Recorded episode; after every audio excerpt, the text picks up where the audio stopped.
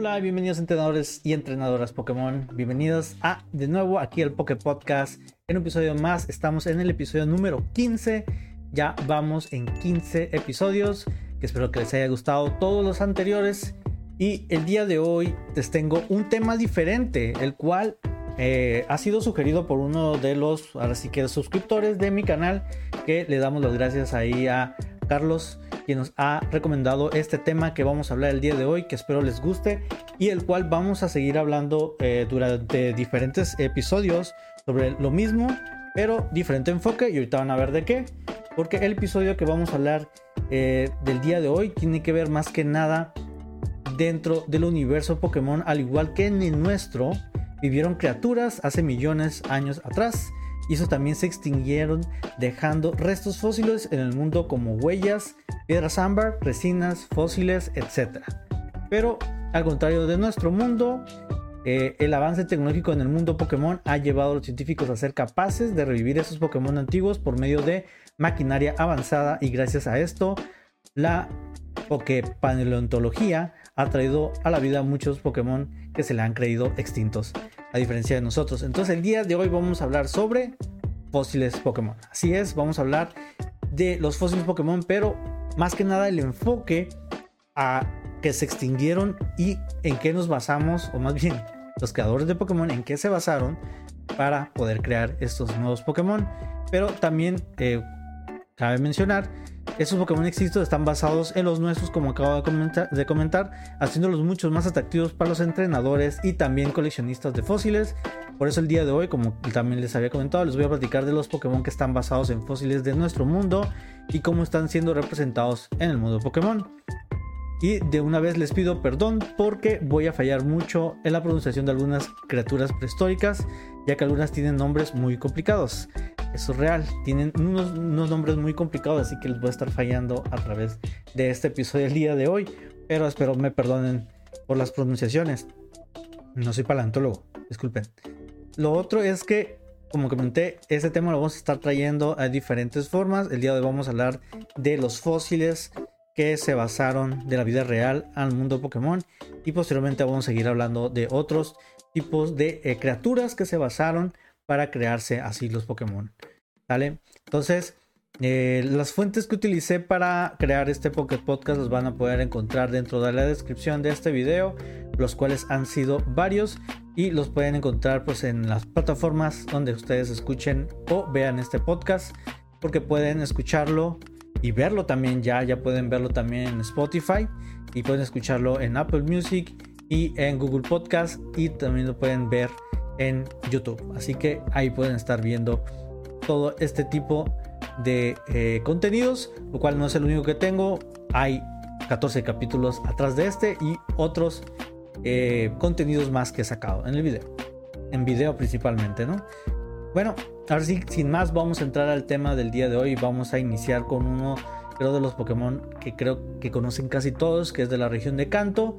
iniciamos con Kabuto que es un Pokémon tipo roca agua, el cual vivió hace 300 millones de años y desde entonces no ha cambiado en nada en absoluto.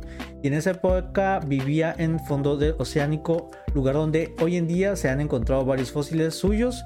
Eh, Kabuto acechaba sus presas escondido en el fondo del mar y usaba los ojos de su espalda para observar a quienes se acercasen. Ahora, ¿en qué animal está basado este Pokémon?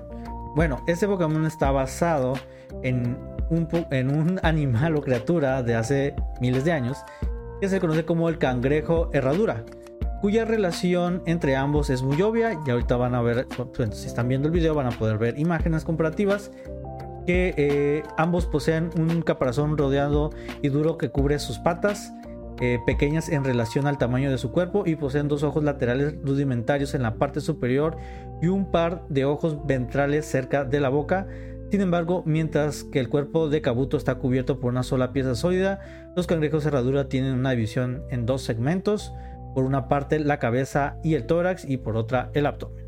Así que igual aquí voy a poner las imágenes comparativas de ambos eh, criaturas. Y de ahí el siguiente Pokémon es Kabutops, que es la evolución de Kabuto, eh, lo dice el mismo nombre. Este Pokémon también es un tipo agua roca posee una increíble navajas muy afiladas como brazos en las que lanzan poderosos ataques hacia sus presas para cortarlas y después absorberle sus fluidos vitales. Eso se escucha muy asqueroso. Eh, dejando los restos para que sirvan de alimento para otros Pokémon. Kabutox habitaba en el mundo hace unos 200, 200 millones de años y este está basado en los llamados escorpiones marinos. Esos escorpiones marinos que vivieron hace 480 millones, su similitud no tiene duda debido a la orientación de sus brazos y sus amenazantes aspecto parecidos a dos guadañas o cuchillas. Por lo demás, es evidente la pretensión de darle aspecto humanoide a Kabutops, si bien se ha conversado la división de la cabeza en dos ojos laterales y uno medio que está unido en un cuerpo ampliamente segmentado. Además, quizás en un guiño de su revolución, Kabutops desarrolló una cola rígida. Ahí lo tienen.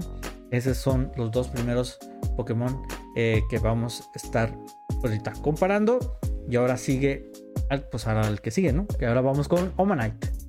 Omanite, este Pokémon le creía extinto desde hace unos 2 millones de años aproximadamente y una caparazón muy fuerte en el cual puede meter todo su cuerpo blando y el cual usa para ocultarse cuando está es atacado por un enemigo y un mecanismo por el cual absorbe aire y lo acumula dentro de su caparazón. Dependiendo de la cantidad de aire que expulsa, puede flotar a diversas profundidades del mar, girando y moviendo sus dientes, sus dientes de tentáculos para nadar. Ahora, su nombre y su apariencia están fuertemente inspirados en los Omanites o Omonites, como lo leeríamos normalmente, eh, una subclase de molusco cuyos primeros registros fósiles se remontan hace unos 400 millones de años. Se estima que se extinguieron hace 66 millones de años, aunque a, día de hoy es posible encontrar algunos animales vivos con un increíble parecido a lo que, que se reconstruyó de los homonites nos permite ver. Principalmente son como calamares. Eh, su evolución, Omastar, Pokémon también que estaba extinto a causa de que su caparazón se volvió demasiado grande y pesado, lo cual volvió lento, impidiéndole moverse libremente y le era difícil atrapar a sus presas.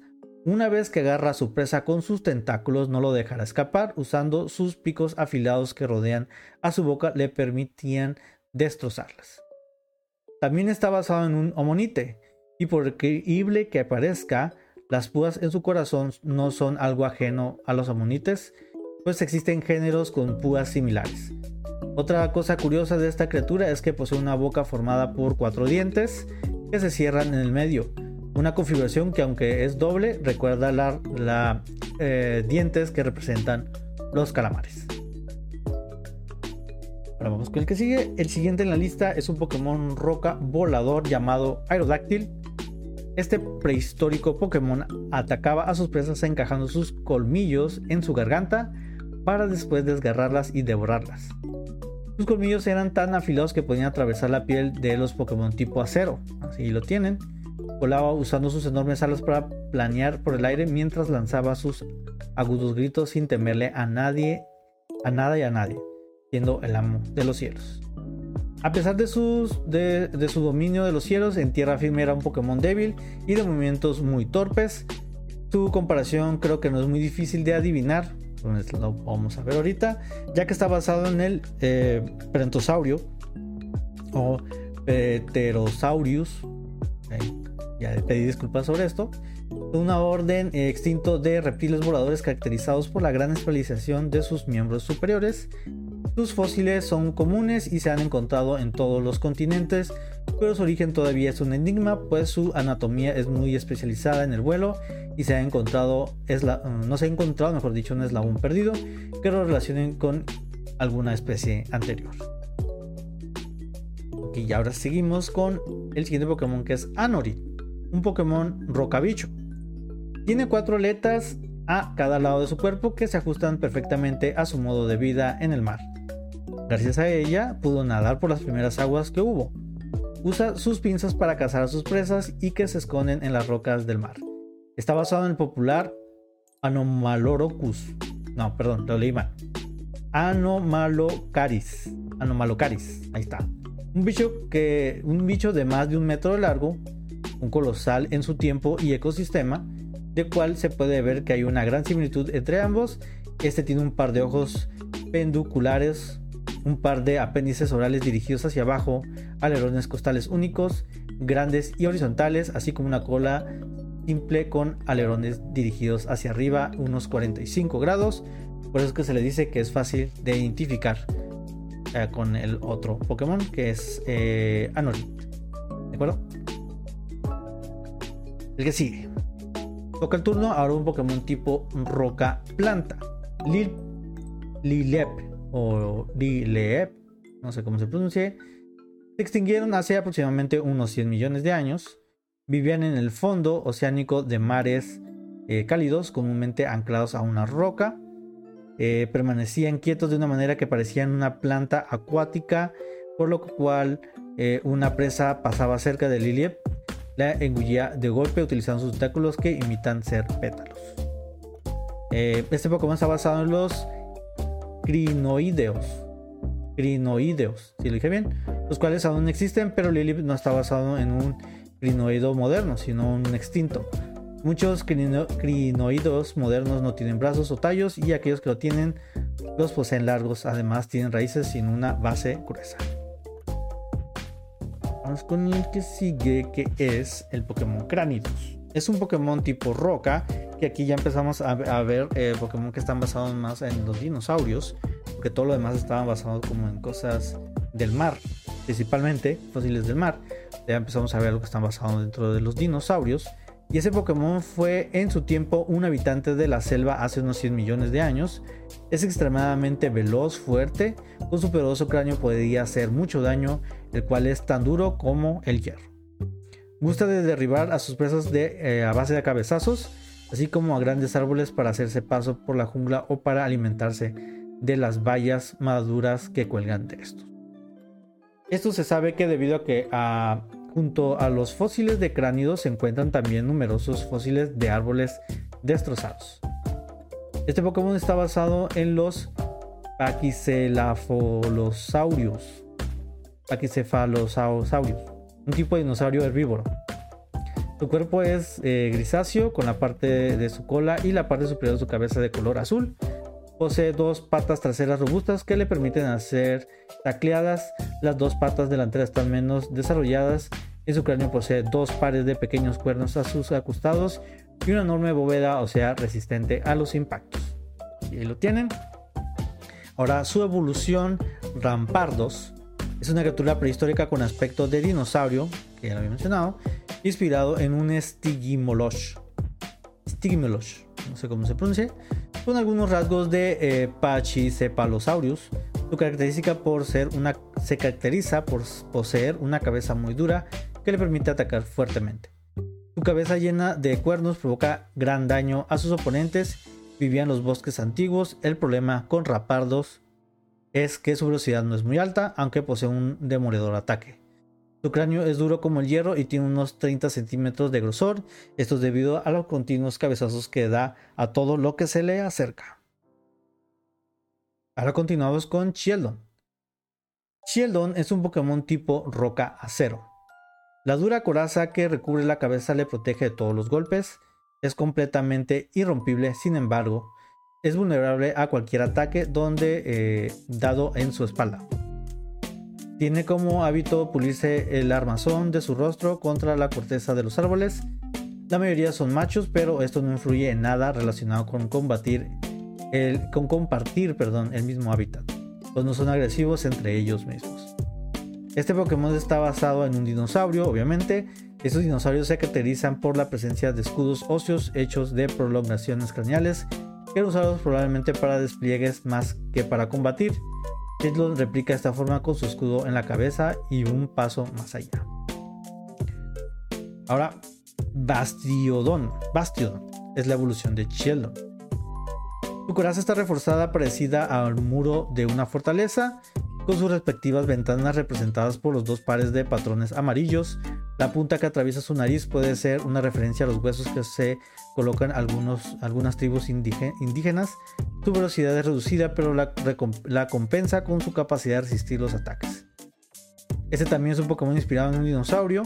La estructura de su cara recuerda a un dibujo simple de un castillo con ventanas incluidas y según su etimología este Pokémon está basado en un Triceratops, el cual se puede ver obviamente ahí con la imagen de este mismo Pokémon.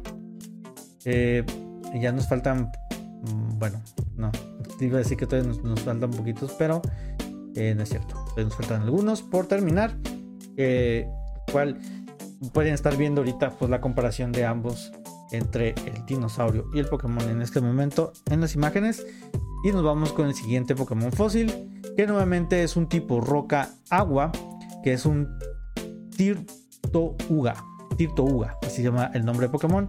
Es un Pokémon restaurado de un fósil prehistórico que vivía en las aguas marinas de zonas templadas de hace 100 millones de años. Se cree que es el proceso, es el poseedor, perdón, de todos los Pokémon tortuga de hoy en día aunque viviera en el mar, no dudaba en salir del agua a tierra firme en busca de presas si era necesario, aunque prefería hacerlo en el mar. Gracias a su duro caparazón y su estructura ósea, Tirtuga puede alcanzar una profundidad de 1000 metros al sumergirse en busca de presas. Esta primera tortuga está basada en la colosal H. león eschiros del Cretácico tardío norteamericano eh, medía poco más de 4 metros de largo. O Archelon. Carracosta es la evolución de Tirtuga. Vivía en las mares, lideraban eh, grupos de hasta 20 Tirtuga. Se conoce por los fósiles que tenían una gran un gran caparazón, eran lentos pero peligrosos y aparte su mordisco era letal. Se alimentaban de algas y mariscos como Krabi o Liliep. Donde vivían había, donde vivían había un eh, clima cálido pero húmedo, lo que hacía que los animales marinos y acuáticos prosperaban favorablemente en los ecosistemas más antiguos del mundo Pokémon. Presuntamente, este está basado en un Pupigeraus casiocostata, pero la verdad es que la asociación entre esta especie y este Pokémon antropomorfo es más oscura que su caparazón y solo se sostiene en la apertura aparente a similitud entre las palabras Carracosta a casi costota casi castata. ¿Entienden? Eh, nuestro siguiente Pokémon fósil es Archen. Este Pokémon es un tipo roca volador eh, mm, roca volador. Los H vivían en un bosque o zonas con abundante vegetación. Vivían en la copa de los árboles y saltaban de rama en rama para poder desplazarse rápidamente. Dice que el Pokémon pájaro primigenio, por lo que todos los Pokémon de tipo volador que existen hoy en día descienden de Archen. Aunque las investigaciones recientes ponen esta teoría en duda, H es un claro eh, guiño hacia uno de los fósiles más importantes de todos, el Archeopterops o Archie. Mejor le vamos a decir Archie. La morfología de este animal, aunque caricaturesca, rescata elementos importantes. Empezando por la cabeza, Archie tiene líneas eh, que sugieren escamas, un claro easter egg hacia la parte reptil y se supone que tiene Archie. También le colocaron dientes que aunque apenas y, un, son cuatro, representan la condición dentada de Archie es, en todo, es todo un logro que Archen tenga garras, aunque en número de incorrectos de garras, eh, representando las manos reptilianas de Archie. Archeops es la forma de evolución de Archen. A Archeops se le da mejor eh, correr que volar, alcanzando velocidades mayores en tierra que en el aire de hasta unos 40 km por hora. Por ello, pasa la mayoría de la parte del tiempo caminando por el suelo y en raras ocasiones usa sus alas. En la era prehistórica, los archeops se agrupan en bandadas para salir de caza. Para cazar cooperan entre sí mientras unos arrinconaban a la presa, otros se lanzaban en picadas sobre ellas para hacerse con ella. Como su predecesor, también tiene un nombre inspirado en Archie. En cuanto a la forma, es básicamente similar a Archen, pero solamente están basados más en Microraptor pues las cuatro alas son algo mucho más icono de Microraptor. Las plumas en su punta en la cola que forma una estrella en realidad sería una caricatura del abanico caudal especializado de Microrap, de Microraptor y algo que Archie simplemente no posee. Ahora sí, ya nos faltan 3, 3, 3, 3, 3, y ya terminamos de hablar de estos Pokémon que están basados de fósiles a criaturas de nuestros fósiles. Yo creo que estos de los que siguen son los más interesantes. Yo creo que uno de ellos eh, es Tirunt, o no sé si se pronuncia así. Tirunt es un Pokémon tipo Roca Dragón. Tirun es un Pokémon prehistórico perteneciente a otra era, ya que vivía de 100 millones de años. Se sabe que ese Pokémon es un poco egoísta y puede eh, cogerse un berrinche y volverse violento cuando algo no le gusta. Su gran mandíbula posee una potencia tan atroz que sería capaz de destruir a bocadas un coche o un auto. Este Pokémon está basado en más ni menos que en el Tyrannosaurus Rex. Algunas características notables de este Pokémon son como el Tyrannosaurus posee únicamente dos dedos en las manos, tiene un cráneo corto y robusto que en la parte dorsal donde se sitúan sus ojos. Tirun trata de representar un Tyrannosaurus bebé. El punto fuerte y buenísimo de este Pokémon es que su collar en realidad es una caricatura de plumas y hoy sabemos que la evidencia científica apuntan a que los dinosaurios eran criaturas emplumadas. Luego vamos con su evolución. Tirantrum. Y también es un Pokémon tipo Roca Dragón. Tirantrum es un Pokémon que vivía hace también 100 millones de años. En ese tiempo no había nadie que pudiera hacerle frente y es por eso que vivía como un rey. Tiene una potente mandíbulas en las cuales puede también destruir gruesas placas de acero, destruir lo que sea, incluso destruir un coche de un solo mordisco. Este Pokémon está basado obviamente en el T-Rex pero en adulto y representa las características de su pre-evolución un poco más exageradas como más dientes, más cuernos, más escamas y obviamente sus, dientes más sustentosos, pero conserva lo valioso que tiene las plumas. Esto, eh, esto sugiere que en la cultura pop los dinosaurios ya estaban eh, comenzando su lenta transición para acoplarse a lo que realmente sabemos de ellos. Ahora vamos con lo que son los últimos, sí, los últimos dos. Amaura, es un Pokémon tipo roco, roca, perdón, hielo. Amaura ha sido regenerado a partir de un trozo de un antiguo cuerpo que quedó congelado hace unos 100 millones de años. En el pasado habitaba en lugares fríos donde no existían depredadores tan feroces como Tirantrum. En la actualidad, aunque se ha generado, eh, regenerado con éxito, las cálidas temperaturas actuales no le son eh, propicias y afectan a su esperanza de vida. Su nombre parece ser una contracción de Armagasaurus, aunque en realidad su apariencia es bastante genérica y deja mucho que desear. Y último Pokémon de esta lista es Aurorus, quien es la evolución de Amaura y también es un Pokémon tipo roca hielo. Aurorus eh, puede expulsar aire gélico a temperaturas inferiores a 150 grados eh, Celsius, obviamente, a través de sus cristales para dañar a sus oponentes y también es capaz de crear un muro de aire helado para protegerse de los ataques. Gracias a estos cristales en forma de rombo que tiene en su cuerpo puede crear una barrera de hielo que eh, puede bloquear el ataque de los enemigos.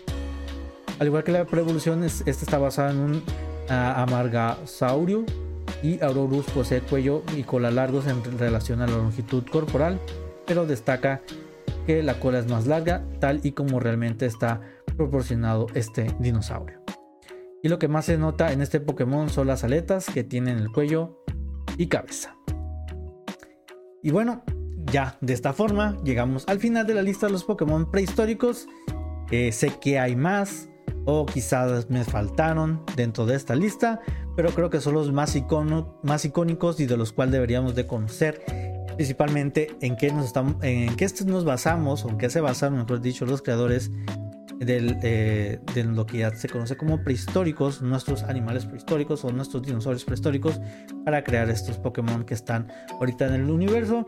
Eh, eh, pues fue un episodio, siempre son episodios, ahorita está haciendo episodios cortos, que espero les guste, que sea bastante informativo y ahora sí ya saben que varios Pokémon están basados en cosas que realmente existieron en nuestro mundo, cual existieron ya sea como dinosaurios también como moluscos, como muchas cosas dentro de la prehistoria o lo que es la prehistórico dentro de nuestro mundo. Así que eh, sin más, espero que les haya gustado este capítulo. Sé que quizá estuvo un poquito eh, pues mucho que hablar, principalmente porque son cosas que tenemos que conocer, sobre todo sobre los Pokémon eh, prehistóricos, que espero que les haya servido para conocer sobre ellos y también en qué se están basados.